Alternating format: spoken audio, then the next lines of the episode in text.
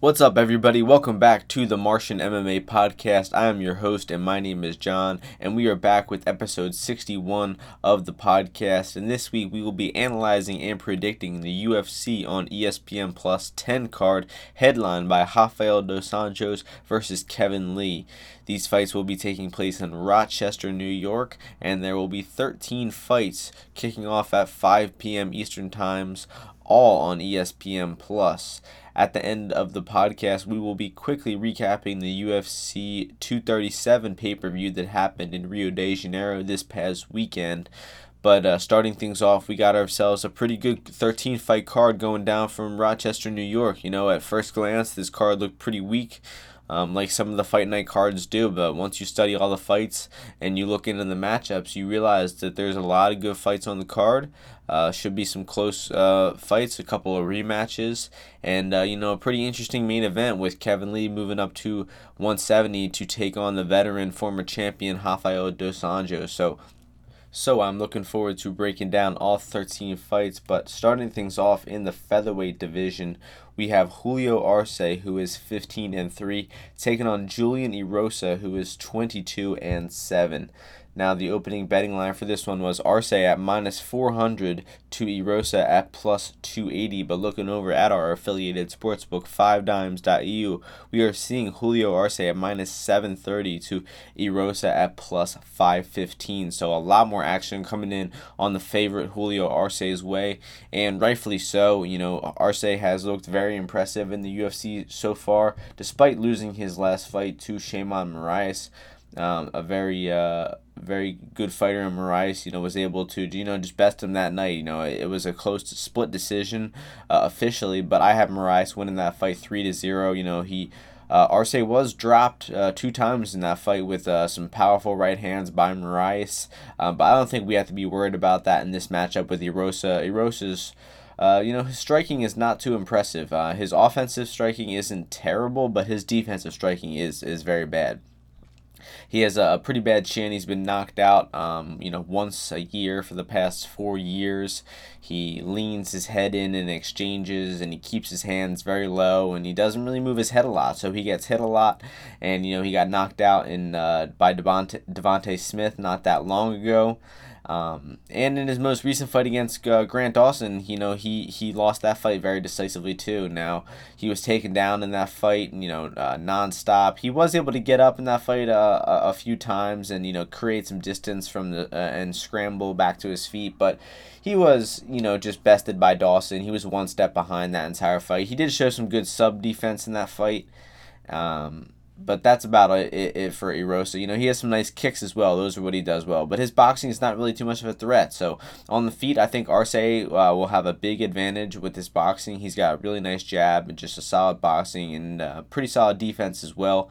Uh, and he can also mix up the, the fight with the wrestling and take uh, the fight to the floor and get a submission. Now, I don't think he will um, go for the submission in this one because Erosa showed some good sub defense versus Dawson last fight. So I think that this fight will be contested mostly on the feet, and I just think that Arce will have a big, big advantage on the feet. He should win by, you know, 30-27. He might even finish um, Julian Erosa along the way, but I think that Arce is more of like a volume puncher, honestly, and I think that, uh, you know, this might, I think this is his fourth fight in the UFC. You know, he might be a little worried about losing that contract if he loses this fight, so I expect him to play it safe and win a uh, 30-27 decision. Next fight is in the middleweight division. We got Trevin Giles, who is undefeated at 11 and 0, taking on Zak Cummings, who is 22 and 6. Now, the opening betting line for this one was Trevin Giles at minus 135 to Zak Cummings at minus 105. And right now, looking over at five dimes, we see Giles at minus 160 to Cummings at plus 140. So more action coming in in Trevin Giles' way. I agree with the line movement in this fight as well. Um, you know, I've been uh, pretty impressed with Trevin Giles, honestly. I, I had not honestly heard of him. Uh, up until this week, I must, you know, he, he has not fought in 18 months. His last fight was in uh, December of 2017. That last fight against uh, Braga Neto, he looked he looked re- really really good. He uh, lost the first round of that fight Um, he was uh, taken down in that fight and, you know, kind of just held on his back for a little bit. But he stayed solid defensively against, you know, a really dangerous jiu jitsu guy. And then uh, was landing some really good punches on the feet. Even in the first round of the fight, the round that he lost, he was landing some good punches, had a really nice jab going. And then in the rounds two and three of that fight, Trevin Giles just put an absolute beat down on Braga Um, you know, he, he, he was just, you know, absolutely maul with punches for seven, eight minutes straight, and eventually got the finish in round three of that fight. But Giles looked really good in that fight, and uh, in in his fight before that, his uh, his second UFC fight um, against uh, James Bochnovic, that was actually his debut.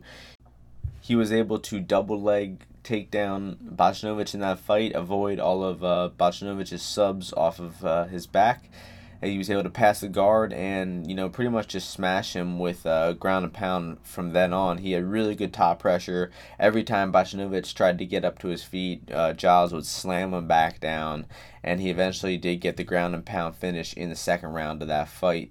Um, so he uh, Giles has looked good on, on the feet and he's looked good on, on the ground as well. You know he's definitely got a good wrestling base. He's got good top pressure, good sub defense and uh, was really impressed with his boxing against uh, Braga Neto in last fight. But uh, you know that guy was pretty much a zombie on the feet. He wasn't really throwing back too much, and I think that Zak Cummings is a much better MMA fighter than. Uh, Braga Neto. So uh, moving on to his opponent Zak Cummings, he uh, moved up to 85 in his last fight. Um, that fight was against Trevor Smith. He did win that fight via decision, but man, I thought Cummings looked pretty bad in that fight. Man, he moved up to 85 and he looked slow. He looked soft. He did not look very muscular. He had a lot of extra weight on him it looked like. And uh, he, he you know wasn't moving his head well. He was getting hit with some punches. Uh, you know he does do a few things well. He has a nice leg kick. He has you know decent boxing fundamentals but he like, he's just not quick anymore. You know, he's it's hard to avoid the punches, uh, and it's he doesn't he throws telegraph punches because they're coming from a mile away. He was actually getting hit with a, a good amount of shots from uh, Tre- Trevor Smith in that fight. Um, so that was you know pretty worrisome performance. Although he did get the win in that one. Um, uh, he, you know, he looked, he, he got, he dropped Smith with a punch in round three. You know, that was the, the best moment of the fight. So he did dig deep and have a big moment in round three. But, uh, you know, he still lost the position, like, right away. Like, he knocked him down and then he he lost the position. He you know uh, he was he let Smith get on top, and it happened again later in that fight. You know, uh, Cummings tried to take Smith's back, and he slipped right off, and then Smith got on top. You know, so Cummings really couldn't control that fight. He did not have good killer instinct. You know, did not have much finishing ability. He looked slow. His takedowns looked telegraphed. I think that Giles is going to be way faster on the feet. He's going to be able to stuff the takedowns, maybe even hit his own takedowns. Honestly. So I think that we could be looking at a, a Trevin Giles finish in this one. If not, I expect him to uh, win the decision pretty decisively. Uh, probably 30-27, maybe even get a 10-8 round in there. So the pick is going to be Trevor Giles. Next fight is taking place in the light heavyweight division. We have Patrick Cummins, who is 10 and 6, taking on Ed Herman, who is 22 and 4. The opening betting line for this one was Cummins minus 2 65 to Ed Herman at plus 185. Right now, over on Five Dimes, we are seeing Patrick Cummins minus 255 to Ed Herman at plus 215. So, not much line movement in this one. There's probably two way action coming in on this fight. And honestly, I, I'm going to disagree with, at where the line is at right now. I think it's way too wide. You know, Patrick Cummins is you know a very low level fighter. He's looked pretty bad lately. Um, you know he got out gra- he was supposed to be a grappler. He's supposed to be a wrestler. You know, in his past two fights, he got, uh, you know, out wrestled and tapped out by Misha Cirkunov. Uh, and he got you know just absolutely uh, wrestle fucked by uh, Corey Anderson in the fight before that. So he had a really rough 2018. Uh, he did pick up a couple wins in 2017 over uh, Blachowicz and Villante, but I thought Villante won that fight, and I thought the Blachowicz fight was a draw. So you know, it's I thought both of those fights were scored incorrectly. So you could really say that Cummins hasn't had a really good win in uh, his past six fights. Uh, and in the fight before that, you know, he uh, against Cavalcante, he was losing that fight, uh, the whole fight, and then he ended up getting the finish in round three. So you know, you know, Cummins has always started slow. He he's looked he looked bad against Anderson, man. He looked before Anderson even looked landed a punch. Uh, Cummins looked slow. His shots were telegraphed. You could see his punches coming from a mile away.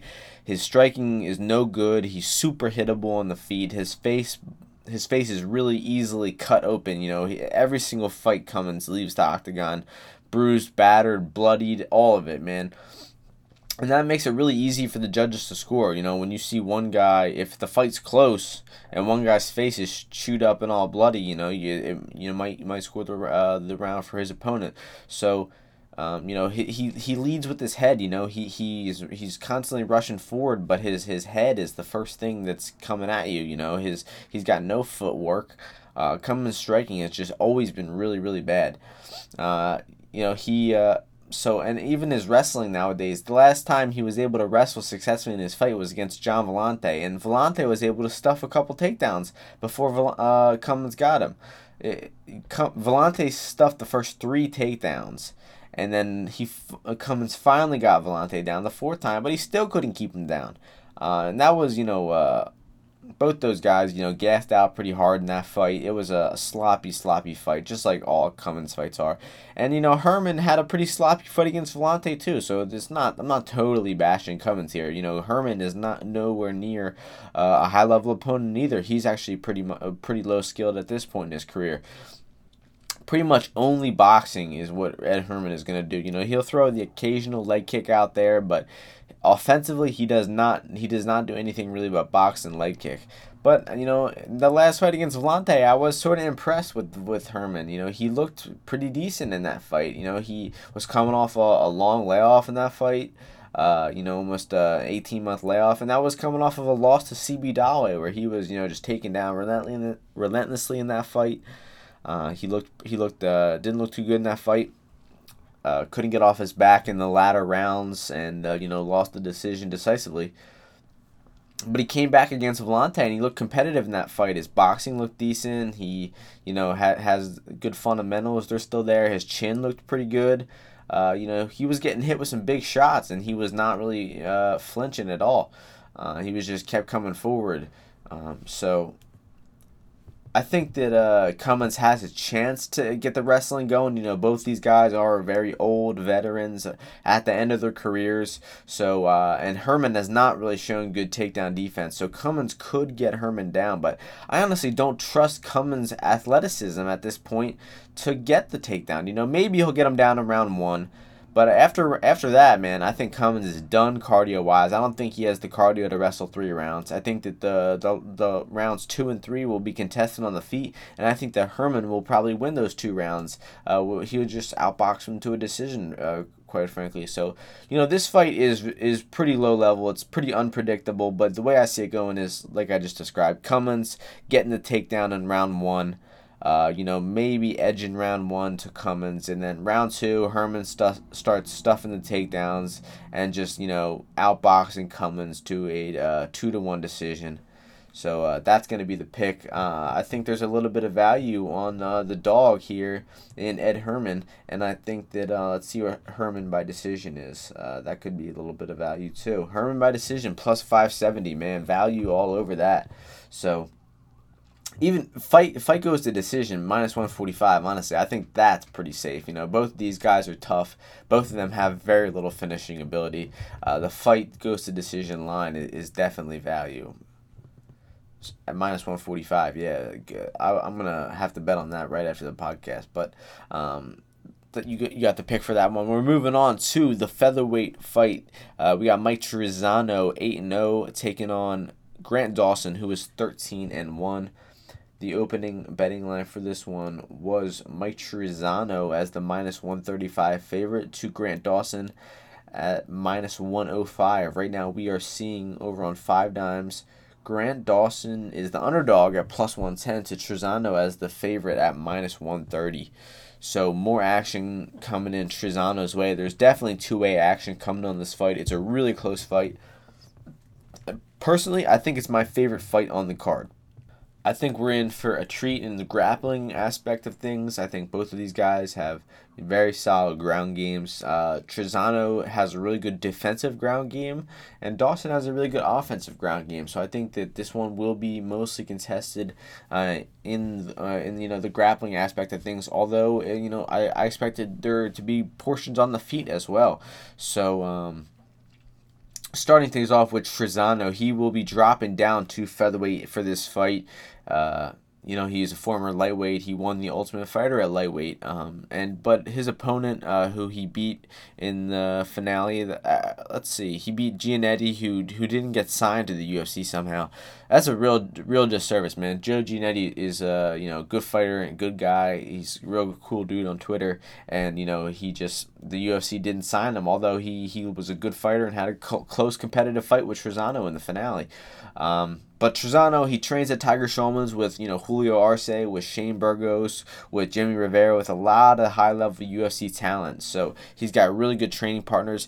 Interesting that he chooses to drop down to featherweight, though, with two of the three guys who I just mentioned being at featherweight. Julio Arce and Shane Burgos, two of his good friends and training partners, are in the division. So that's kind of that's kind of interesting. Um, but regardless, um, Trizano picked up the win against Pena and against Giannetti, both split decisions. I thought, uh, you know, they weren't really split decisions. I thought Trizano won both of those fights. Um, you know, he he did show a little bit of weakness in those fights, though. He was taken down by Pena and by Giannetti. He did do a good job, you know, getting back to his feet and reversing the position, and you know, maybe hitting an offensive takedown of his own uh, on both uh, both gentlemen. I think he he was taken down and he took down both of his uh, both of those opponents who I just mentioned you know, you'll hear people talk shit on Trizano saying that he got taken down by John Gunther and he got controlled by John Gunther. Man, that is so overstated. You know, John Gunther did take Trizano down, but he really just held on to Trizano for a minute, maybe 90 seconds at most. Didn't pass guard, didn't really land any solid ground and pound, and then Trizano got back up to his feet. So, Every time that Gunther tried advancing position, he left enough space for Trizano to get back to his feet, and that's what the same thing Giannetti did. Same thing with Pena. You know, Trizano's got a real good get up game, a real, like I said, real solid defensive grappling, and I think that his striking will be much better than Grant Dawson's in this matchup. I think that Trizano has a real good inside leg kick. You know, he he was firing that thing from the jump against Pena. He landed 15, 20 solid inside leg kicks in that fight, just going to the well with it. Um, and he uh Trizano's also got some solid boxing too. You know, he was counter punching real nice against Pena. You know, Pena was throwing those big uh, you know, overextended shots, and Trizano was you know slipping and countering really well in that fight. Uh, put on a really good performance against uh, Pena, who was you know overhyped himself, but regardless, it was still a good win. Um, you know, now getting over to Grant Dawson, um, you know, I, the way I was talking, I you can probably tell that I am favoring uh, Trizano a little bit, but uh, Grant Dawson is a legitimate fighter and has a, a real solid chance to win this fight. Grant Dawson is, you know, he's going to be looking for takedowns out here. He has a real vast array of takedowns. He has good chain wrestling. He's he, he'll, you know, attack. Uh, that's the biggest thing with wrestling, you know. You uh, guys can have good takedowns. They can be good wrestlers, but can they chain them together? Because, you know, everyone's got takedown defense nowadays. You're not going to get a guy down with a double leg as easily as you were anymore. You got to hit that double leg, then transition to a single, then go to that outside trip. And Grant Dawson does that really, really well. And his ground game, once he gets on the ground, is pretty solid too. He's got good ground and pound. Um, he's always looking for you know submissions, but you know the one thing he's not looking for is is top position is uh, you know, keeping his opponent down. I think that, that that's actually a pretty big weakness for him. He expands a lot of energy getting those takedowns and chaining together the, that wrestling. But once he gets his opponents down, he gets a little excited. He looks for that big ground and pound shot. He looks to submit his opponents but he loses position sometimes, and you saw that in the Julian Erosa fight. Julian Erosa is a, a low level opponent, uh, also on this card facing Julio Arce, and uh, Erosa was able to get back to his feet uh, five times in that fight. You know, and then Dawson looked like he was feeling it in round three.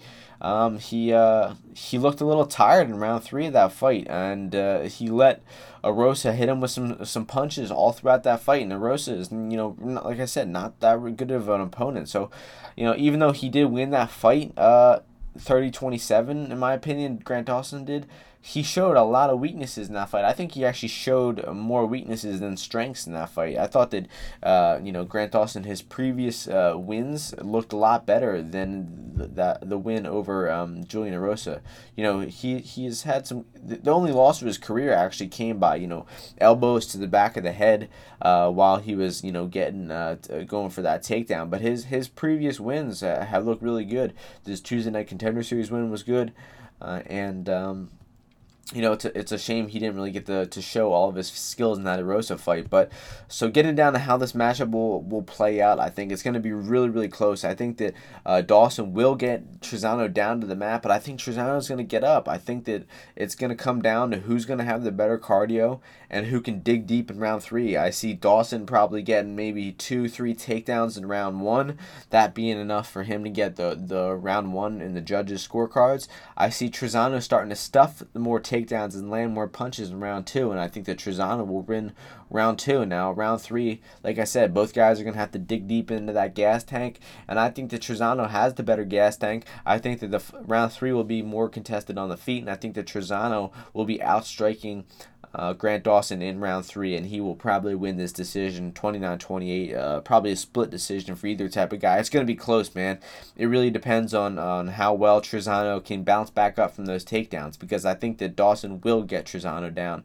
It's just a matter of uh, maybe Grant, if Grant Dawson can will focus more on top position this fight and try to keep Trizano down and, you know, uh, you know, just instead of chasing that ground and pound, instead of chasing that submission, just you know staying solid uh, on top and you know just getting whatever opportunity comes to you, whether it's ground and pound or submission. I think the Dawson will win the fight if he focuses on top position. But if he gets overzealous and looks for that ground and pound, looks for those submission over position, then I think that he'll leave enough space for Trizano to get up, and that'll be enough for Trizano to win some striking exchanges and win the fight on the scorecard. So I think this fight will go to the decision. Uh, you know, probably seven seven times out of ten if they fought. Uh, I really don't. Maybe uh, uh, you know Trizano knocks him out one of the times. Maybe uh, a couple of the guys submit each other uh, one of the times. But I think this fight will go to the scorecard. So the the fight goes the distance prop uh, seems to be the play on this one if you're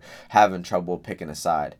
Um, so the next fight is in the welterweight division. We got Michel Pereira taking on Danny Roberts. Uh, Pereira is 22 and 9.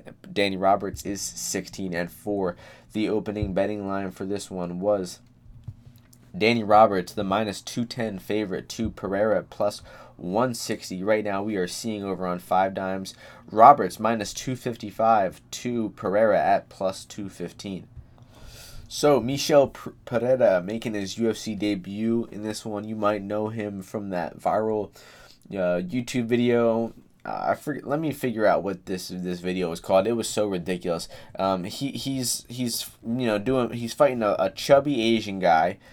Um, you know this guy. It's a, a five foot eight Asian guy versus a six foot two. Uh, you know huge Brazilian guy it's just like a freak show fight, you know. It's an open weight fight. The, the guys, you know, they didn't have a weight limit. That's so rare nowadays.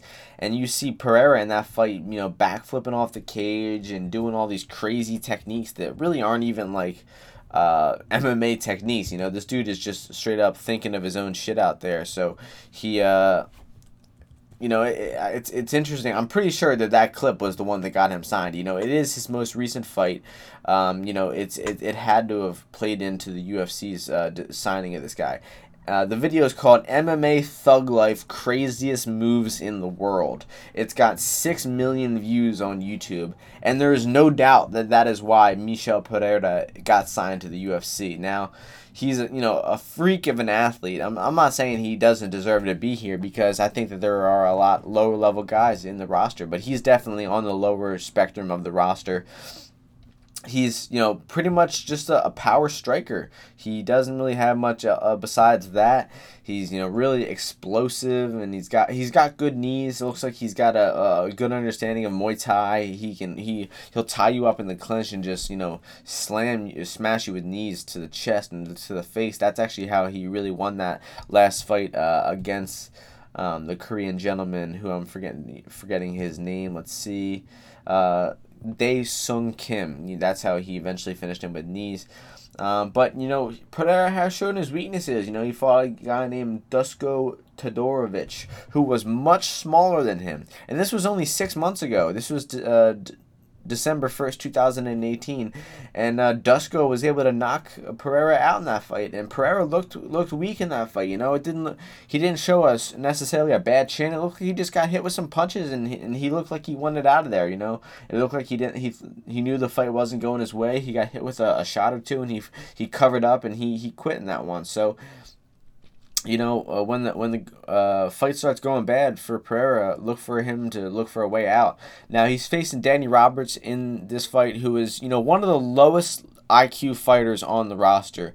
You know, um, I was I was on Ro- Roberts in his last fight. You know, it was such a winnable fight for him. I had the the game plan you know mapped out to a T but he just couldn't execute anything. You know, he had Claudio Silva hurt and out of there three separate times in that fight, but this idiot chose to go to the ground with one of the best jiu-jitsu guys, you know, on the roster.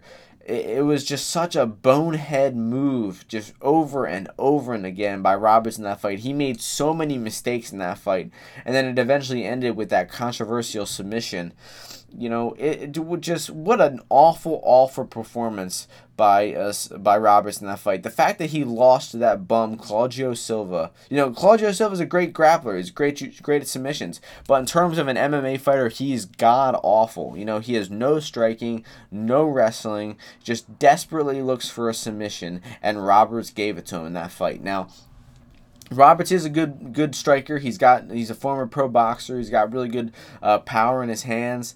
But uh, and he also has you know decent submissions off his back. He has a, he pulled off a triangle on Nathan Coy one time, but he's like I said, just makes low level, low level, uh, low IQ level decisions in all of his fights, man. So I fully expect him to go out here striking with Pereira. I think that he has a great chance of getting clipped. Honestly, you know, I think that Pereira uh, could win by knockout in round one, or that's it. You know, but he has a good chance. I honestly think that round one is 50-50. I think that Pereira has a great chance at hitting that chin of Roberts and you know knocking him out in round one. But if it goes past round one, I heavily favor Roberts. I think that Pereira will start looking for a round a way out in rounds two or three, and Roberts will get the finish in rounds two or three. But Pereira is going to be dangerous in that first round, and I think the Pereira money line, 215, that has some value. I think Pereira's TKO line, Pereira round one, you know, all that has value. So I'm honestly going to go with picking Pereira in this one. Maybe it's just because I'm so frustrated with Roberts and about his last fight um, that I'm picking him to lose this one. But I honestly think the Pereira has a good chance of touching that chin of Roberts. Roberts just fights so dumb. He fights to the level of his opponents, and he's gonna, you know, probably engage recklessly on the feet in, in, in round one and get uh, get knocked out. So the pick is gonna be Pereira to pull off the upset. The next fight takes place in the lightweight division. We got Desmond Green, who is 22 and 8, taking on Charles Jourdain, who is 9 and 1. The opening betting line for this one was Des Green at minus 260 to Jourdain at plus 180. Right now, over on Five Dimes, we are seeing Des Green minus 650 to Charles Jourdain at plus 475. So uh, I'm gonna agree with the line movement in this one. I think that where that opener was set was way too low for Green. I think D- Green deserves to be. Uh, I wouldn't say minus 650. I would say he deserves to be yeah, I guess you could say minus 650, sure. Um, you know, Charles Jourdain looks like a very skilled fighter. He uh, is coming over from the TKO promotion in Canada, a very legitimate promotion with some good talent over there. Um, but Jourdain does his best work at featherweight, and this fight is at lightweight. And uh, you know, although Desmond Green isn't the biggest lightweight in the world, I think that um, this this matchup is just going to be a nightmare for Jourdain. Um, I'll get into Jourdain first he um, has good striking. You know, he's got good leg kicks, uh, good boxing and power. He's you know knock people out. Uh, he can fight from both stances. Uh, he you know he has flashy finishes. He drop uh, drops his opponents with spinning back fists and you know finished them off with a, a guillotine. Um, but you know he, he just had he has a, clear clear weakness and that is uh, getting taken down and held down. He um, got you know his his uh, his loss against uh, Laramie. Uh, he was taken down for you know pretty much all five rounds of that fight. Um, you know, he that's uh, I think that's one of his his only loss, uh, if I'm correct, is to um, T.J. Laramie. Yeah, and that was in December of 2017. Just all five rounds was just taken down, uh, spending time off his back. Couldn't couldn't get up. Couldn't stuff a takedown. Looked like he didn't have much wrestling at all. And you know that's just that's where the nightmare sets in for this matchup because he's taking on Des Green, who is I think an All American wrestler. He's got real solid wrestling, uh, good timing, good blast, double leg takedown. Uh, he's also got some pretty solid striking as well. So the closest aspect of this fight should be on, on the feet. You know, uh, Green isn't the, the greatest striker. He's a little low volume. He has been outstruck in the past by uh, most recently Mairbek Taisumov. Um, but he's he's got a solid boxing. He's got a nice left hand. He's got some good leg kicks. Um, but you know, it's just he mixes up the takedowns really really well. And you saw that most recently against Ross Pearson. You know, he was touching Ross Pearson on the feet, and then he blasted that double leg, and he didn't mess around at all. He just went straight to the ground and pound, and he knocked uh, Ross Pearson out with some ground and pound against the cage. You're just right off the takedown. You know, it was a really aggressive finish, something we haven't seen from Desmond Green really too much in, in the octagon. I think that was his first finish in the UFC. So um, Desmond Green, or he definitely turned it up last fight. And uh, you know, Jourdain has a chance at clipping uh, Desmond Green on the feet. That's you know a very small chance, and that his TKO line at minus at plus thirteen sixty five is definitely a, a good value stab for this fight, but honestly, nine times out of ten, I think that Desmond Green gets the takedown. I think that he uh, is able to either you know uh, get the ground and pound uh, and finish Jourdain like he did Ross Pearson, maybe snatch a submission up, or uh, possibly just ride out a decision, you know, a decisive decision. Because Jourdain really can't get off his back. I have not seen him uh, get off his back, uh, you know, really at all and I, I, it's a shame that because I was I was impressed with Jourdain on uh, in the T his TKO fights. I was really enjoying them. Man, that fight against uh Damien or no, it's uh is it whatever one hit the guillotine? Alex Morgan, that's it. He uh, hit a spinning back fist and he guillotined this guy, which is a, such an impressive finish, man. I want to see this guy at featherweight. So I don't know if this was a you know I think this was maybe a short notice fill in fight for Jourdain. He's coming in, you know, got the opportunity to come into the UFC and he took the opportunity. But uh, I hope he drops down to uh, featherweight and has a good career. But I think he's going to be taking the loss in this one, uh, probably by decisive decision, uh, 30 27 for Desmond Green. The next fight takes place in the women's bantamweight division. We have Aspen Ladd, who is undefeated at 7 0, taking on Sijara Eubanks, who is 4 2. The opening betting line for this one was Aspen Ladd as the minus 305 favorite to Eubanks at plus 225. Right now, over on 5 dimes, we are seeing Aspen Ladd minus 310 to Sijara Eubanks at plus 255. Now, when I initially saw this line for the first time, I thought it was a little wide. I thought that Sijara Eubanks has looked uh, pretty good lately, although Aspen Ladd has as well. But then, looking at the records, I realized this, that they fought before, and it wasn't even that long ago. Um, this is uh, a rematch that took place in uh, Invicta FC, uh, the women's uh, only promotion, and that fight was only in 2017. It was January 14th, 2017. So, a little over two years since that fight happened, and uh, you know we'll we'll talk about uh, we'll summarize the first fight before we talk about how this matchup um, you know plays out and how we think that uh, who I think has improved more. So the first fight. Um, it was uh, Labs landing the better better punches on the feet. She was pressuring Eubanks, but uh, Eubanks was landing the better kicks. You know, she wasn't. Eubanks didn't look like she had a good t- understanding of boxing yet, but her kicks were on point. Um, so uh, Eubanks was, you know, looking for the takedown. Um, and uh, Aspen Ladd was able to stuff one takedown, but Eubanks uh, was able to get her down at the sec on the second takedown uh, at the end of the round one. But uh, Ladd got back to her feet, and I still gave Aspen Ladd the first round. She was landing the better punches. She was throwing in combinations, while uh, Eubanks was only throwing in single shots. And um, you know, Aspen Ladd, uh, her takedown defense stood up for the most part. I didn't really think that Eubanks was able to do much with her takedowns. Um, Actually, the Ladd was the one landing the takedowns and doing uh, the the better top control, and she, uh, got a body lock takedown in round three of that fight. It was competitive on the ground though. You know, Sijara reversed the position. She she ended up, uh, you know, on top in that fight, and it was it was definitely a close fight. But I, I gave the fight to, to Aspen Ladd. She did win the decision. It was you know pretty I think clearly uh, a decision for Aspen Ladd. Um, but you know since then I think that Sijara Eubanks has has looked like the better fighter. Um, you know, uh, although and she's improved more. That's that's what I'm talking about. Uh, I think Aspen Ladd uh, looked good in her two wins uh, in the UFC so far against Lina Lansberg and against Tonya Evinger, but you know.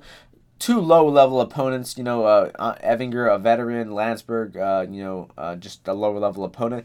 And Aspen struggled in round one versus Lina Lansberg. You know, Lina Lansberg might have stole round one from Aspen Ladd, honestly. Uh, it was a competitive clinch battle. You know, Lansberg is, a, I believe her background is in Muay Thai, so Ladd was having some trouble in the clinch with Lansberg. She wasn't able to get the takedown.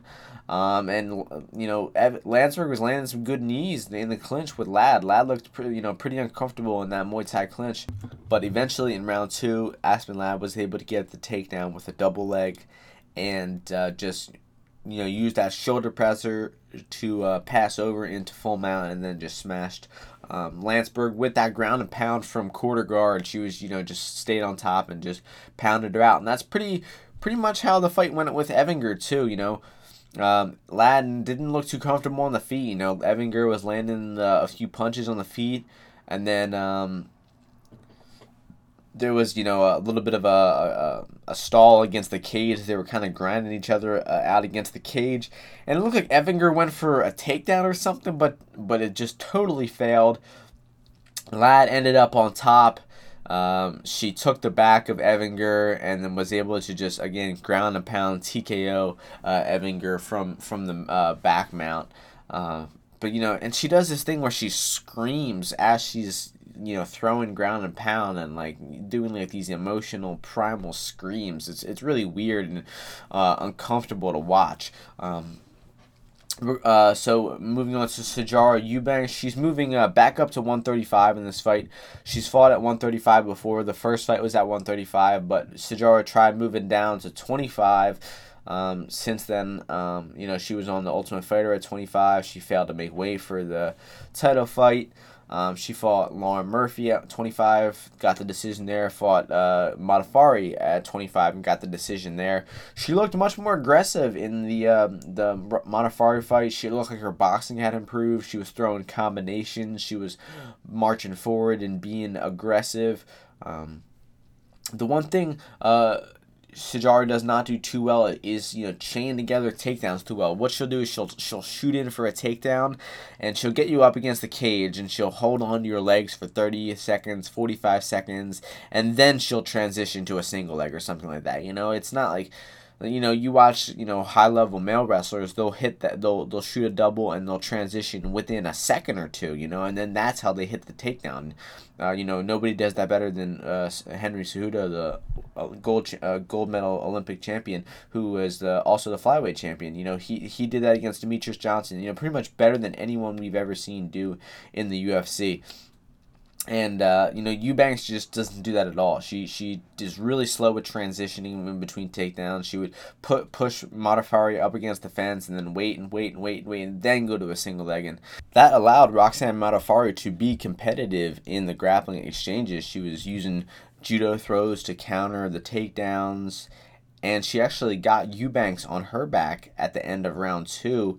And Eubanks couldn't get up she tried yeah Kimura sweeping uh, Roxanne, but Roxanne was able to stay on top, and you know Eubanks struggled with the top pressure of Modafferi. So if Ladd is able to get on top in, in this fight, I, I see it being a problem. You know, I I, uh, I think that Ladd's ground and pound makes it very difficult for you to uh, you know use the jujitsu uh, and to try to escape the position uh, when you're getting smashed with that that violent ground and pound of Aspen Ladd. So I think that this fight will be even more competitive than the first fight. I think Eubanks has improved more than Ladd has. Uh, she's been more active. She's fought a lot more, a lot better competition since the first fight. I think Eubanks in boxing has improved. I think it'll be closer on the feet. I think that Eubanks will be throwing back in combination. She will be trying to be more aggressive in this fight. She's not going to be moving back like she was in the first fight. She was not going to be, you know, willingly putting her back to the cage and letting uh, Aspen Ladd land the more, uh, you know, better shots on the feet so if Aspen Ladd is, is chases the uh, the offensive grappling in this fight, if she looks to, to get the takedown and to get the top position, I think that Ladd will win this fight. I think that she has a good chance of finishing with the ground and pound as well. You know, like like her past couple of fights. But I think it'll be competitive. I think Ladd will probably just end up on top in the the scrambles. I think that uh, Ladd will you know just dic- dictate the the pace of the fight. She will be on top throughout more of the rounds.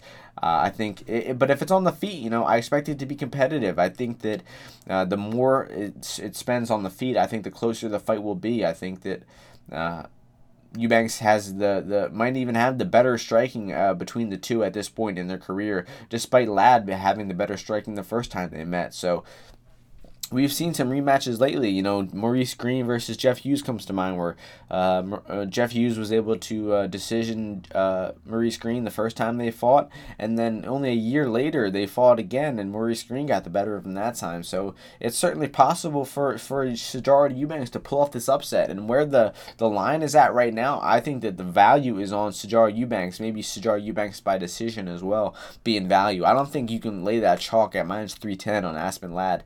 Uh, you know know where she's at in her career at this point, especially with the competition that she's faced. So uh, I'm actually gonna lean Sijara Eubanks' way, man. I just think that um, I think that she, she, she wants it more. I think that she's improved more. I think that uh, the boxing will be closer. I'm actually going to give the striking advantage to Eubanks at this point in her career.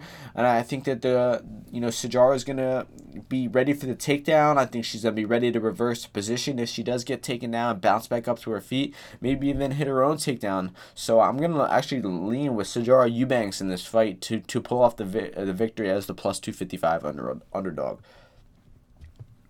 Moving on to the first fight on the main card of the evening. The main card kicks off on ESPN Plus at 8 p.m. Eastern Time for this one.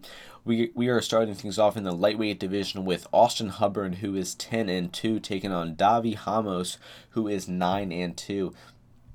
The opening betting line for this one was Davi Ramos as the favorite at minus 230 to Austin Hubbard at plus 170. Right now, over on 5 dimes, we are seeing Davi Ramos minus 470 to Austin Hubbard at plus 375. Interesting line movement in this one. I thought it would honestly be more line movement in the way of Davi Ramos. You know, Davi Ramos was a minus 1,000 favorite in his last fight against uh, John Gunther, who actually has a decent wrestling background. Now, it was everyone knew that it was nowhere near good enough to compete with Davi Ramos, and his you know jujitsu uh, was nowhere near good enough, and that's you know exactly how that fight went with Davi Ramos submitting him in two minutes time. And the opponent that uh, Ramos is fighting this time, and Austin Hubbard, does not look much better on the ground, honestly, than um, John Gunther did. Uh, now, Austin Hubbard will be making his UFC debut in this one, and he's not looked uh, like a total can. Honestly, he he's looked like he's had some decent skills on the feet. He's you know definitely picked up some nice knockouts. Uh, you know his last fight was a brutal brutal knockout from from LFA. Um, you know that was uh, against uh, Achilles Mota, you know, and uh, but the fight before that is the one that really worries me, uh, and his decision loss to Eric Wisely. Eric Wisely, that fight was on uh, October 7, 2017, only 18 months ago, and he was taken down in all five rounds of that fight and held down in all five rounds of that fight. Could barely get back to his feet, did not have much takedown defense, did not have much defensive jiu-jitsu, didn't have any sweeps or any way to get back to his feet, and he was just completely dominated bell to bell in that fight by Eric Wisely uh, with grappling.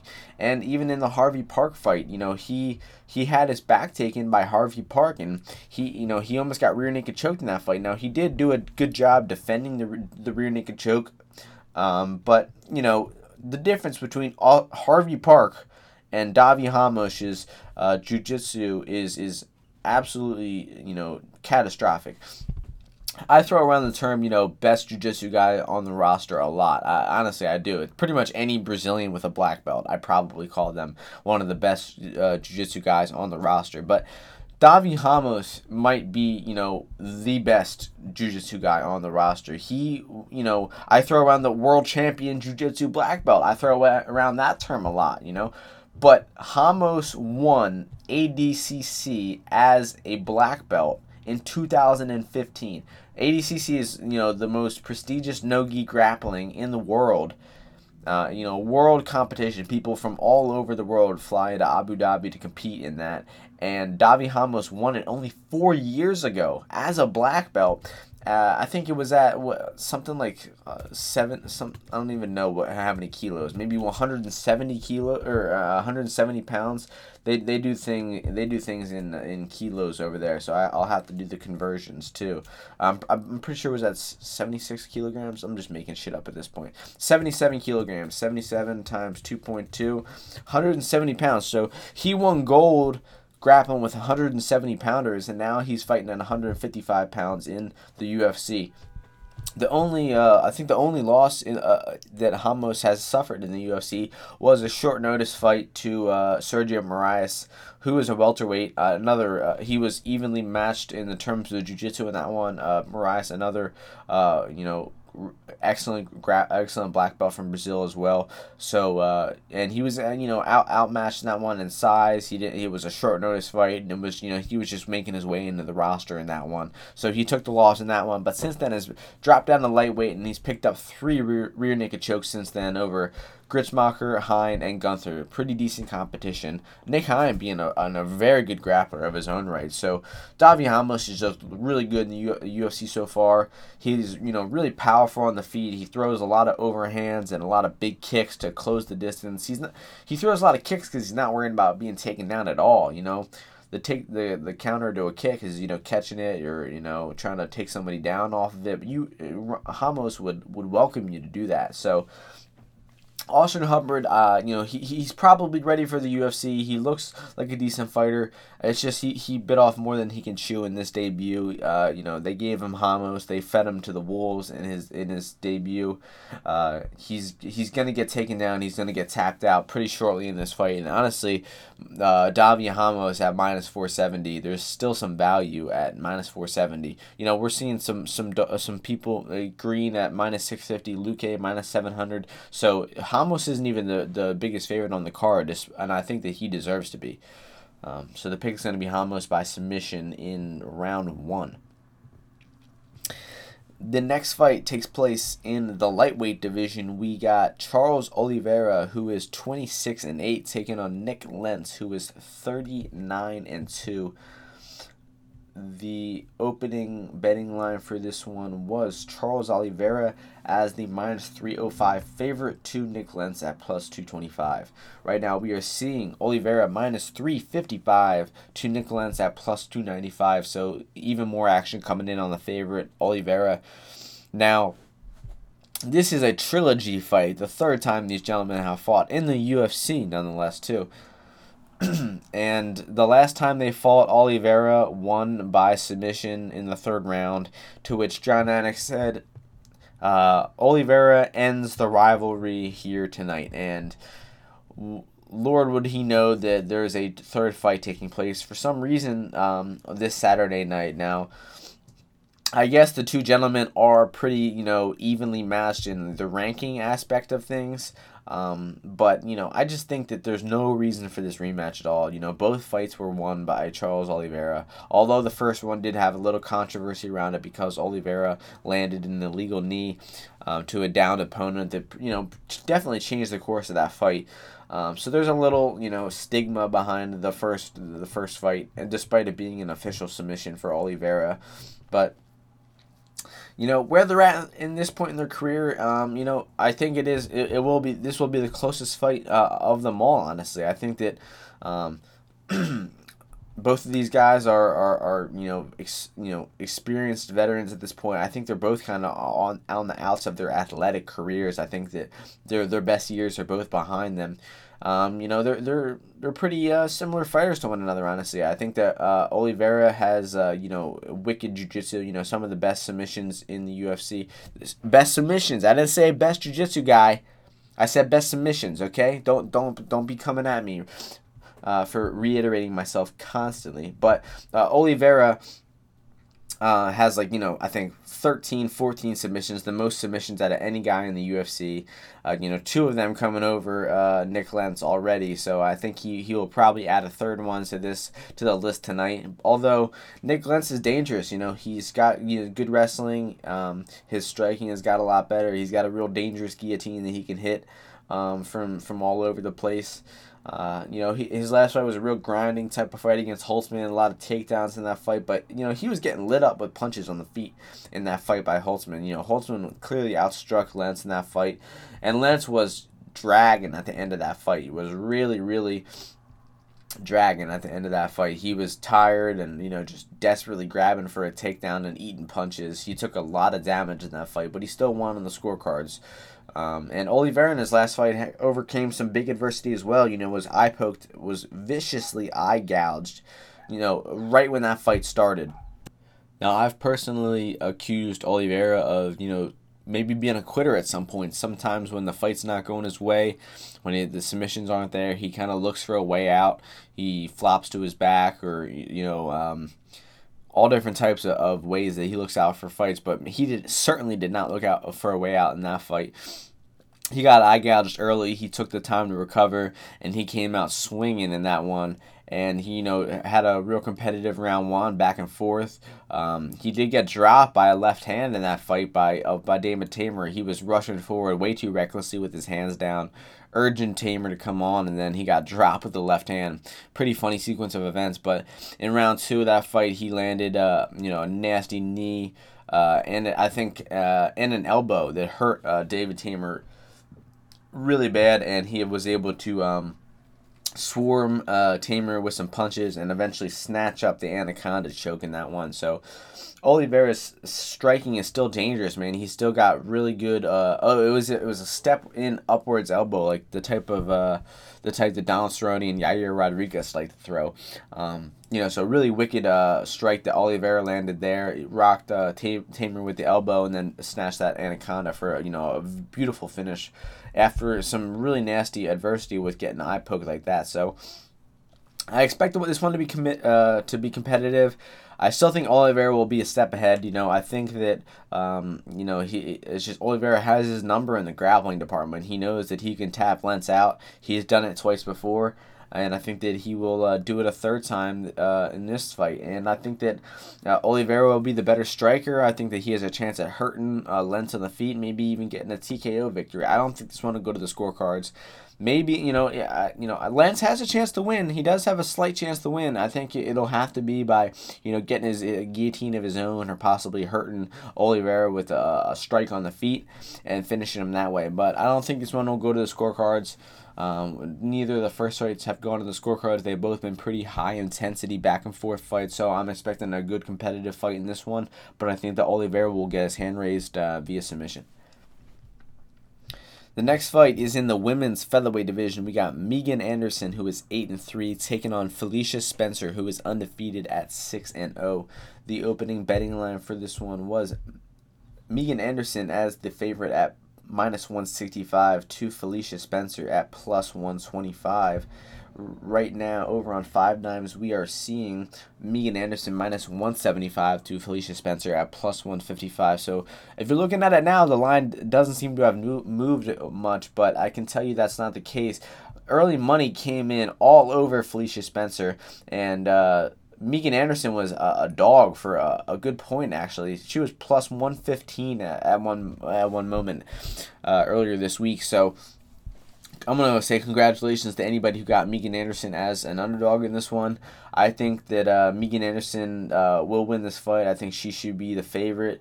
Uh, I think that uh, you know Spencer has just looked a little, uh, you know, hasn't looked too impressive. You know, Spencer she she's a black belt in jiu-jitsu, black belt in uh, taekwondo, so she's got good ground game and some good crazy kicks, but you know, her wrestling has not really impressed me. She's not looked that dominant on the ground.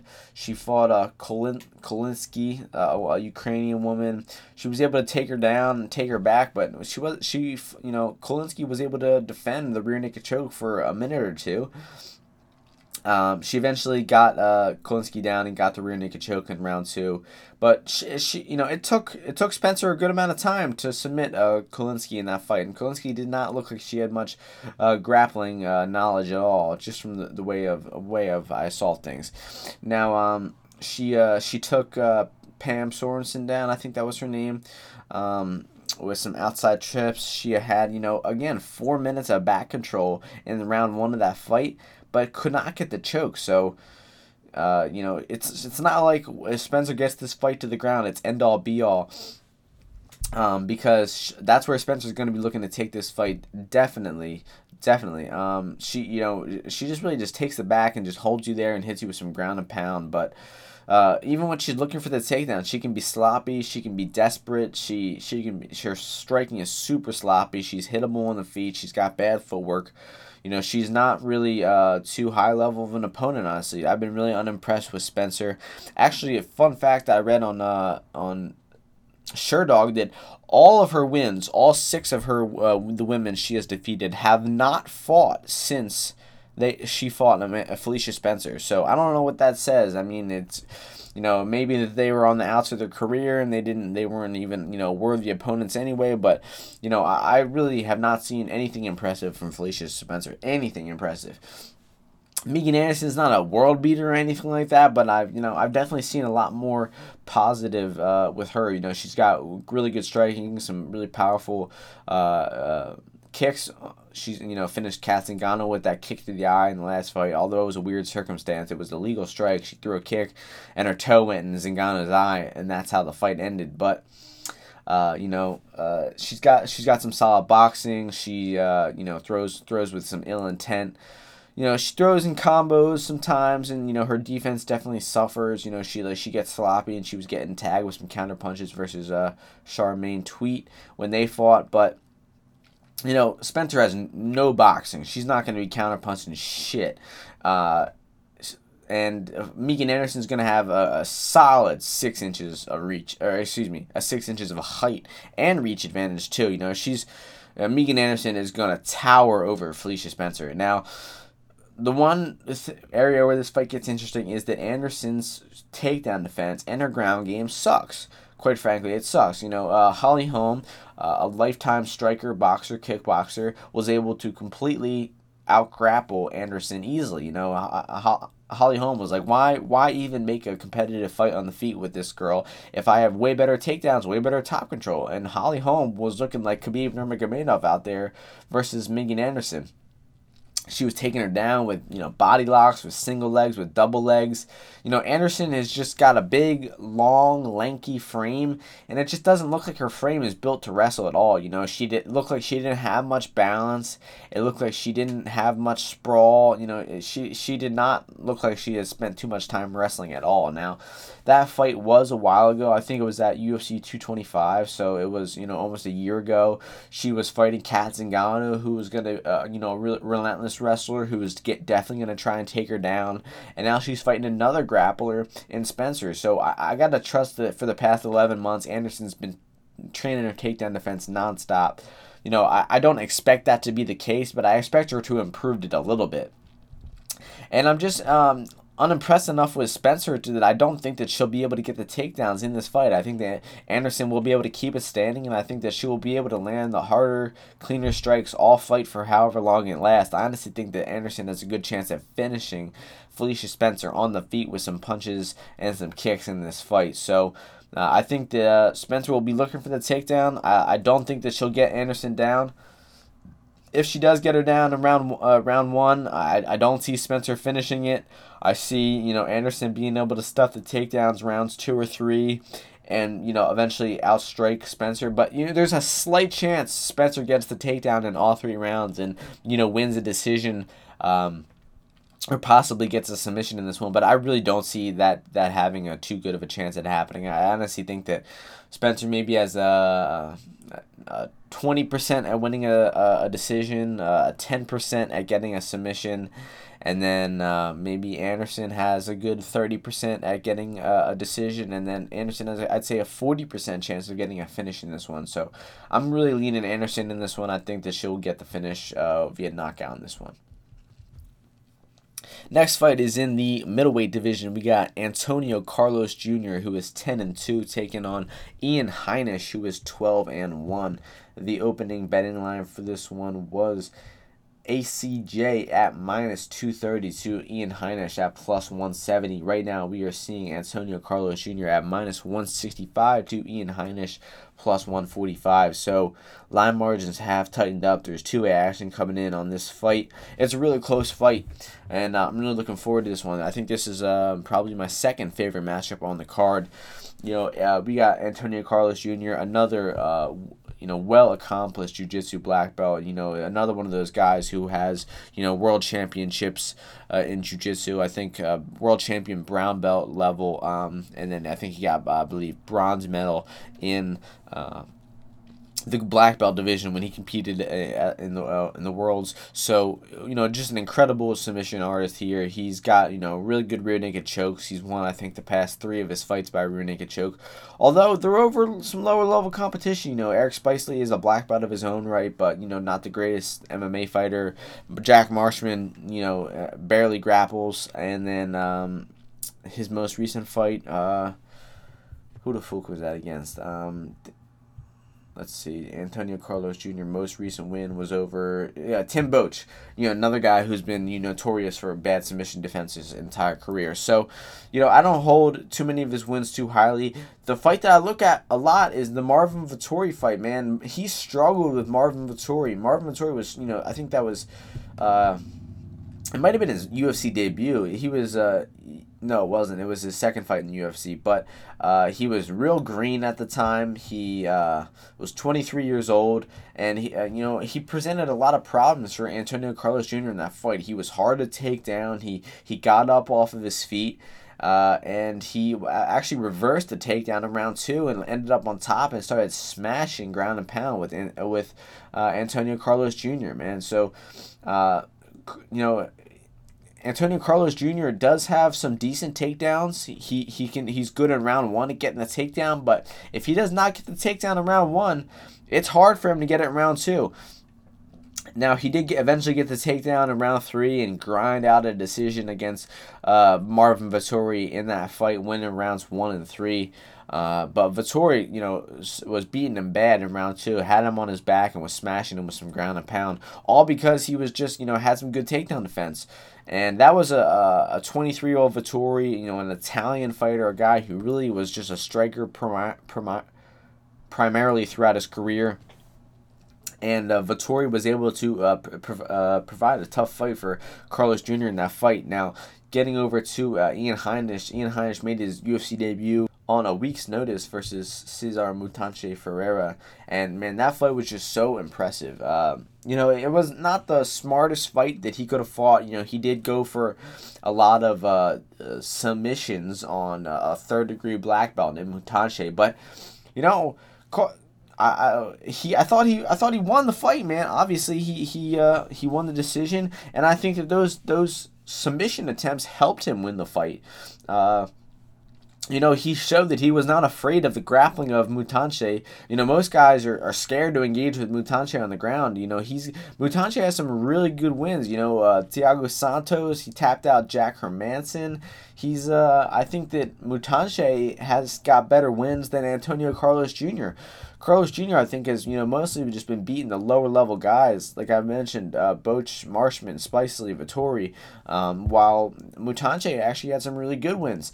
Um, so uh, Ian Heinisch has really impressed me in that fight. His cardio looked good. He was, you know, attacking on the ground. His offensive grappling looked good. He was, uh, he was hitting his own takedowns on Mutante. He he dropped Mutante with a, right hook in round two. He had good cardio, good output pace in round three. I honestly thought Ian Heinisch won that fight like 30-27. I thought that he was winning round one. He was really close to finishing that armbar in round round one as well. That's why I gave gave Heinisch the first round. He dropped Mutante in round two, and then he dominated round three. So, you know, that performance was just so impressive come in here on, on a week's notice against an established uh, UFC veteran like Mutante, uh, an, uh, an established black belt like Mutante, and then go in there and out grapple him and outstrike him and just, you know, totally beat him down just such an impressive performance from Heinisch. I'm just I'm, I'm still riding high on the guy, you know, especially with his you know his his story of everything of him you know being in Rikers Island and everything, and uh, you know he eventually he had, he did have his last fight canceled on on the fight day versus uh, Tom Breese, so he's getting back in here versus Carlos Jr. Uh, I expect him to be, you know, uh, fiending for a fight at this point. I think the dude is, you know, is just a, an animal. He has no fears, and you saw that in, in the Mutante fight. He was, you know, willingly engaging with the grappling in that third degree black belt in Cesar Ferreira. So uh, on the feet, I think that this one will be, be really close. I think that uh, Heinisch will, will actually have the better striking on the feet. I think that uh, Antonio Carlos Jr. will probably get Heinisch down, but I think that Heinisch will stay solid defensively. I don't think he'll get tapped out, and I think that he'll be able to get back up to his feet. Then in rounds two, I think Heinisch will start stuffing the takedowns. He'll start winning the fight, and in round three, I think it'll come down to either guy and who has the better cardio. And uh, I think that Ian Heinisch will. You know, Ian Heinisch looked uh, great in round three versus Mutante, while Antonio Carlos Jr. lost. Uh, well, uh, excuse me. Well, he did get knocked out in round three versus um, Daniel Kelly not that long ago, but he he was you know gasping for air against Marvin Vettori in round three of that fight. You know he did grind out that decision. Uh, that was the last time we saw him in round three, though, and his cardio looked bad. He he looked like he was, you know, sweating that decision and everything. So I think that when it, if it comes down to round three, which I think it will, it'll be you know one one going into the third. I think the Heinisch his cardio will uh, lead him to be the more active striker. He'll be stuffing the takedowns and landing the better shots in round three, and I think the Heinisch will win a decision in this one. Now. Uh, Antonio Carlos Jr. does have the ability to end this fight at any moment with that submission, but as long as Heinisch isn't uh, as reckless as he was last fight, you know, jumping guillotine and going arm bars and all types of all types of crazy shit versus uh like he did versus Mutante. As long as he does not do that against Antonio Carlos Jr., I think he will definitely win this fight. But you really can't you really can't count on Heinisch to do that. You know, he's a madman. He will probably do some reckless stuff that you know will make you question his fight IQ. But you know that's what won him that last fight was being reckless and not having any fear. So you know I don't I'd say don't switch up the game plan. Although Heinisch's only loss of his career has come by uh, arm triangle to Marcus Perez uh, when he got you know reckless on the ground. So. Uh, uh, Heinisch's got to look out for that dangerous submission threat of Carlos Jr., but I think that he will avoid the submission. and I think the Heinisch will win a decision. So uh, Heinisch uh, at, as a plus 145 dog, I think there's a, some value on that and some probably some value on his decision line as well. Let's take a look at what that line is. Yeah, plus 390, so definitely some value on the decision of Ian Heinisch there. Next fight takes place in the welterweight division. This is our co-main event of the evening. We got Vicente Luque, who is 14 6 and 1, taking on Derek Krantz, who is 24 and 10. Now the opening betting line for this one was Vicente Luque, the minus 515 favorite to Derek Krantz at plus 345. Right now we are seeing Luque minus 700 to Derek Krantz at plus 500. So Luque opened as the five to one favorite in this one, and people have since bet him down to a seven to one favorite, and uh, I think it's you know pretty rightfully so. Um, Derek Krantz is uh, is getting a tough task in his UFC debut in this one. You know, pretty much pretty much the toughest task you could really ask for. Um, actually, it seems like they they've promoted Carlos Jr. to Ian Heinisch as main event, while uh, this fight's been uh, downgraded a little bit on the card. But uh, I didn't know that before I rec- started recording, so. Um, so be it. So Vicente Luque, you know, is a, a, dangerous striker, man. He's got power in both hands. He's got real good boxing, uh, and he's got good submissions as well. He likes to hurt you on the feet and then snatching up a submission. But his last fight against Barberena, man, was a close, close fight. Um, you know, he was Uh, you know, it was. I think that he was on his way to losing that fight. I thought that Luque won round one of that fight. He was outstriking Barberena early. He was landing some big punches. Uh, and then he uh you know I think that he was looking for the knockout and expecting to get the knockout early like he does against a lot of opponents but Barberena is a zombie and he can take a punch. And you know he had a little bit of an adrenaline dump and Barberena came back and eventually dropped Luque in round two of that fight. Um, you know he did quickly recover from that. He he almost actually he took Barberena's back and almost got the rear naked choke shortly after he got dropped but Barberena once again escaped. Um, Luque again attacked the d'Arce submission, and then again uh, Barberena escaped. Uh, and then uh, Barberena was landing some heavy ground and pound to uh, close out that second round. So I gave Barberena the second round. And then Barberena was just out voluming, being the more active, uh, you know, aggressive fighter in round three, beating Luque in round three before Luque eventually poured it on in the last 30 seconds, rocked Barberena with some punches and knees, and eventually got the finish in the last 10 seconds, man. Just so, although Luque looked a, looked a little shaky in that, although he got dropped, although he was on his way to losing, he dug fucking deep in the last 30 seconds of that fight, chased the finish, and got it. He knew he was down. He knew that he could lose this fight on the scorecards, so he decided to lay it all out there, and that's exactly what he did, and he got the finish, not having to leave it in the hands of the judges. So, you know, uh, really impressive performance from Luque. Although he was losing and was, you know, had to dig deep, he still uh, he still knew when to turn it on. He knew when to you know turn up the heat, and he got the finish. So you really can't uh, knock that fight too much. All, you know, he looked you know, his defense didn't look the best. You know, his cardio didn't look the best. His his chin didn't look too good. But man, that finish, man, it, it, it almost erased all of that negative from earlier in the fight. Because Barberena is a zombie, man. He gives he gives hard guys or he gives good guys fights all the time you know, he's constantly a big underdog to uh, powerful strikers like Warlley Alves and whatnot. Uh, Sage Northcutt, not that he's a powerful striker, but and he, he constantly comes through and gives them a tough fight. So you can never count Barberena out. So getting over to Derek Krantz, uh, you know, he has definitely has knockout power in his hands. He absolutely, you know, smashed his last opponent with some punches. And he's fought some, some UFC guys in his career before. He's fought uh, Poirier, he's fought Charles Byrd, he's fought um, Alex Morono. He actually picked up a victory over Charles Byrd. Uh, exploited that ground game of Charles Byrd like some guys in the UFC has. Took him down, took his back, and rear naked choked him.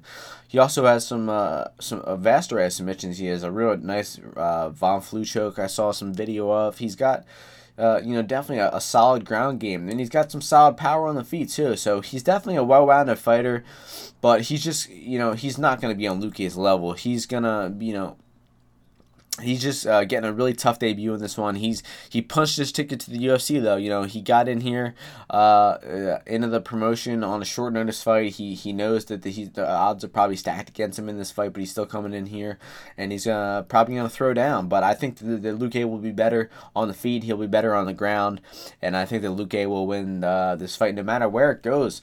But I expect Luque to be more cautious in this one. I don't think he'll come out swinging for the fences like he does in, in his past uh, most recent fights. I think that he will, uh, you know, be weary that he almost lost that last fight uh, to Barberena, and he will uh, probably play this one safe, especially it being a new opponent on a week's notice. So I expect uh, Luque to win via decision. Moving on to the main event of the evening, we have Rafael dos Anjos, who is 28 and 11, taking on Kevin Lee, who is 17 and 4. The opening betting line for this one was Kevin Lee, the favorite at minus 135 to Rafael dos Anjos at minus 105. Right now, over on Five Dimes, we are seeing Rafael dos Anjos minus 115 to Kevin Lee at minus 105. So line margins have tightened up. There's definitely two way action coming in on this fight. It's a real close fight. We got Kevin Lee moving up to uh, welterweight, uh, making his debut at that division. And uh, we got the former lightweight champion, Rafael dos Anjos, looking to bounce back from a couple uh, losses uh, via uh, decision to five round losses um, to Colby Covington and to uh, Kamaru Usman. Um, so you know, Rafael dos Anjos has uh, notoriously struggled with uh, pressure wrestlers. You know, most of the guys in his career he has lost to have been wrestlers. Uh, Jeremy Stephens, Clay Guida, Gleison Tibau, Khabib Nurmagomedov, Eddie Alvarez, Tony Ferguson, Colby Covington, Kamaru Usman. All literally all eight of those guys are wrestlers.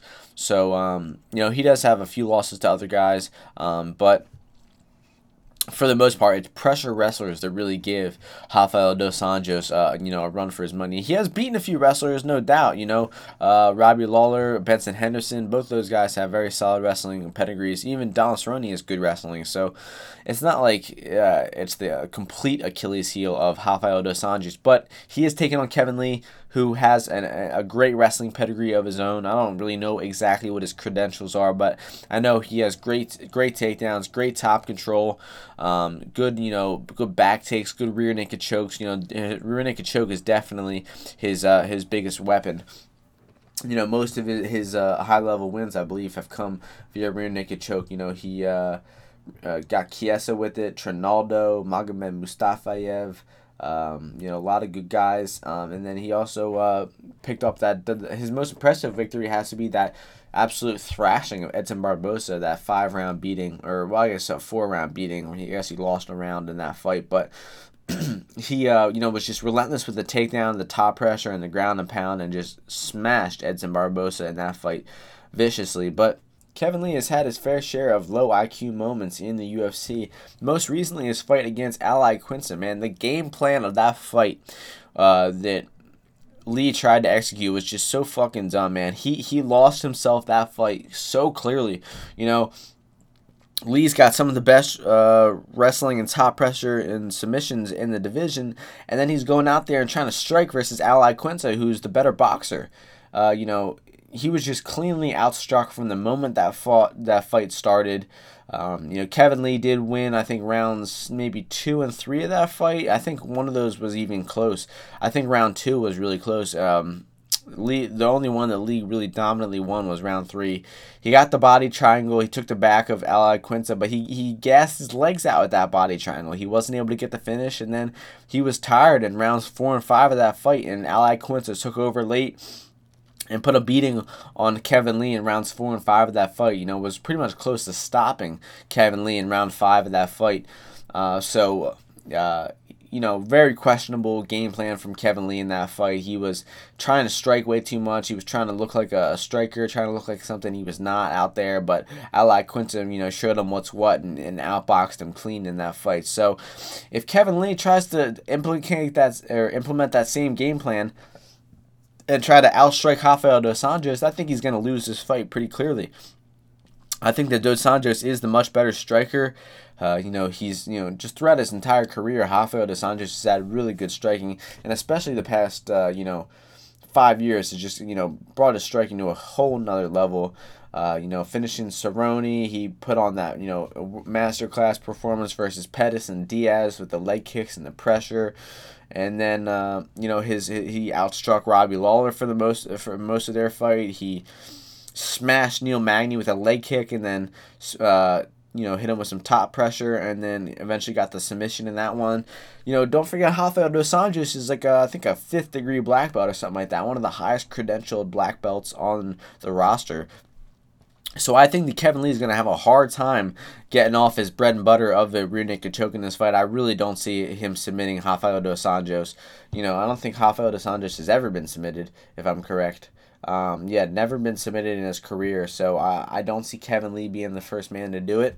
Uh, I see um, Kevin Lee trying to implement that same game plan that Colby Covington and Usman did, where you push them against the fence and you, you know, stall them out and you look for the takedown, look for the top pressure. You know, Usman had much, much more success than Colby Covington did. Colby did push him against the cage for a, a long time in that fight and did get a few takedowns, but did not have nearly the amount of top pressure or ground and pound that Usman did the Colby Covington fight was actually a lot closer than people uh, remember it. You know, uh, Dos Anjos uh, was always, you know, in that fight. You know, it seemed like Colby had his number early. It seemed like Colby was putting on the pace. He was executing his game plan. He was, you know, winning the fight uh, from, you know, I, I thought from the moment the fight started. But, um, you know, I guess you could see, you could give Colby or RDA round one. You could definitely give him round four.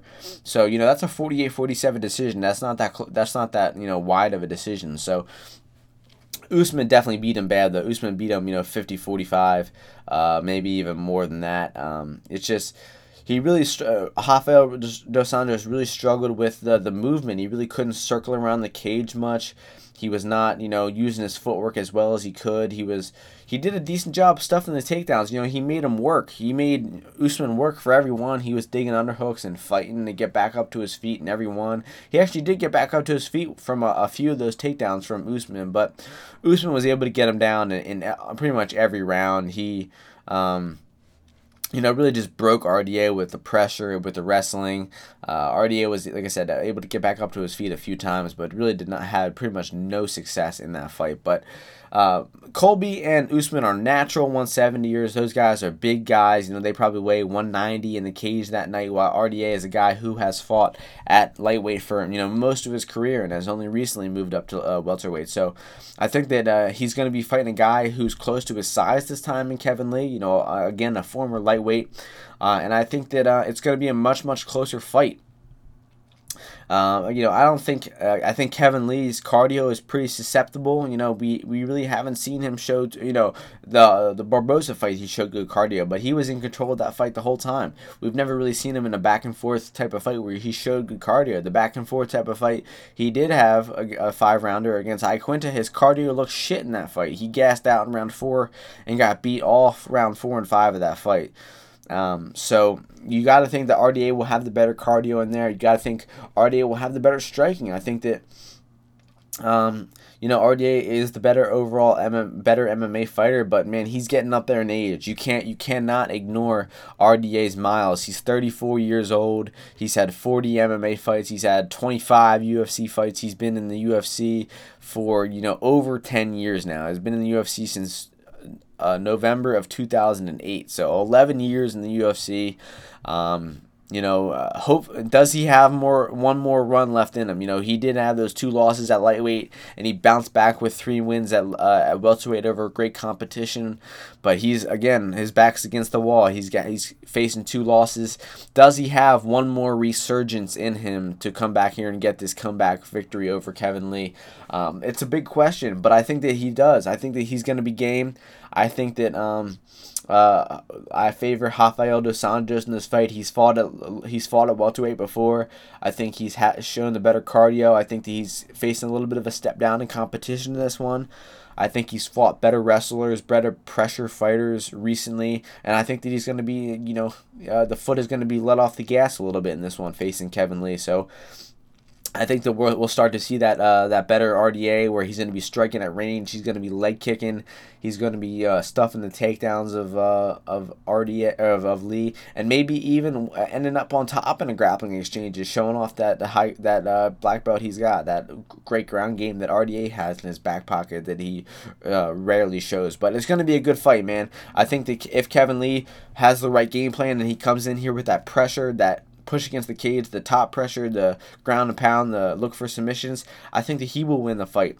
I, but if he tries to strike, if he you know tries to you know prove that he can strike with RDA, or if he does not come in here with the best game plan and in the best of shape, I think the RDA will win the fight, and I think that, that the latter uh, option that I just said about um, you know Lee trying to strike a little too much and giving RDA uh, a chance to win this fight. I think that's the more likely scenario. So I'm going to go with Rafael dos Anjos to win this fight uh, via 48-47 decision. So that's going to do it for the UFC uh, Rochester preview. We got 13 fights going down in Rochester, New York this Saturday night, starting things off with seven prelim fights at 5 p.m. Eastern Time, and then six fight main card at. Um, 8 p.m. Eastern Time. And with that being said, we're just going to quickly recap the UFC 237 um, pay per view that went down this past weekend. It was, uh, you know, a pretty crazy card. I'll, I'll give you that. It had uh, its fair share of, uh, of finishes and good fights. Um, in the predictions uh, uh, realm of things, uh, I went six and six. So out of the twelve fights, I got you know, half of them wrong. Um, so did did not do, too good. Starting things off, Viviane Araújo put on an incredible performance, getting a knockout over Talita Bernardo. You know, short notice, five days notice, up 20 pounds in weight, UFC debut, and Araújo comes in here and knocks out Bernardo. One of the most impressive debuts, uh, you know, of the past five years, past you know that I've ever seen. One of the most impressive debuts ever from a fighter in Viviane Araújo. Raoni Barcelos finished Carlos uh, Huachin Quiros uh, via ground and pound TKO in that one. Um, you know, I thought uh, Huachin looked good, honestly, in round one of that fight. He was definitely game. Uh, definitely didn't regret some stabs on his TKO line. Luana Carolina outstruck uh, Cachoeira to a decision. She looked really good in that fight. It was a pretty fun fight, honestly. A fun lower level women's fight. Clay Guida um, defeated uh, BJ Penn unanimous decision. Uh, you know, BJ Penn didn't look that bad, honestly. I think the on Guida, uh, even though Guida won, Guida looked worse than BJ Penn. You know, he was, you know, Guida let off the his took his foot off the gas in this one. He had a little too much respect for BJ Penn, and he did not ch- chase the finish at all. Warlley Alves uh, defeated uh, Moraes via knockout. He, you know, just outstruck Moraes all fight. Got that one wrong. Thought Moraes was to lay and pray for a victory in that one. Moises got the decision victory in that one. Uh, I, I think I predicted that one correctly. I thought that, um, you know, he would be the better, uh, he would have that ground game to mix up and he would just be the better MMA fighter. That's true.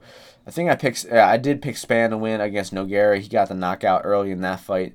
Aldana uh, had a actually somewhat competitive fight with Correia. Aldana won round one. Correia came back on one round two, and then in round three, uh, Aldana was eventually able to snatch up the armbar to get the victory in that one. But I was sweating the scorecards a little one, a little bit in that one.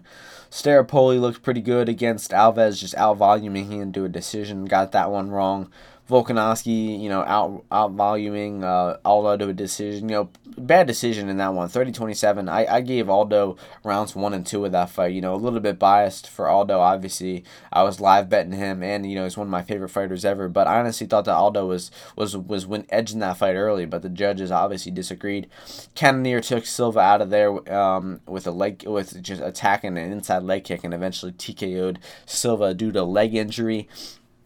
Then Namajunas came out there looking looking uh, excellent against Andrade. Was out outboxing her easily through the first uh, round or two of this fight. Actually dropped her in round one with a knee, but then Andrade, you know, just picked her up and slammed her on her head for the knockout slam victory.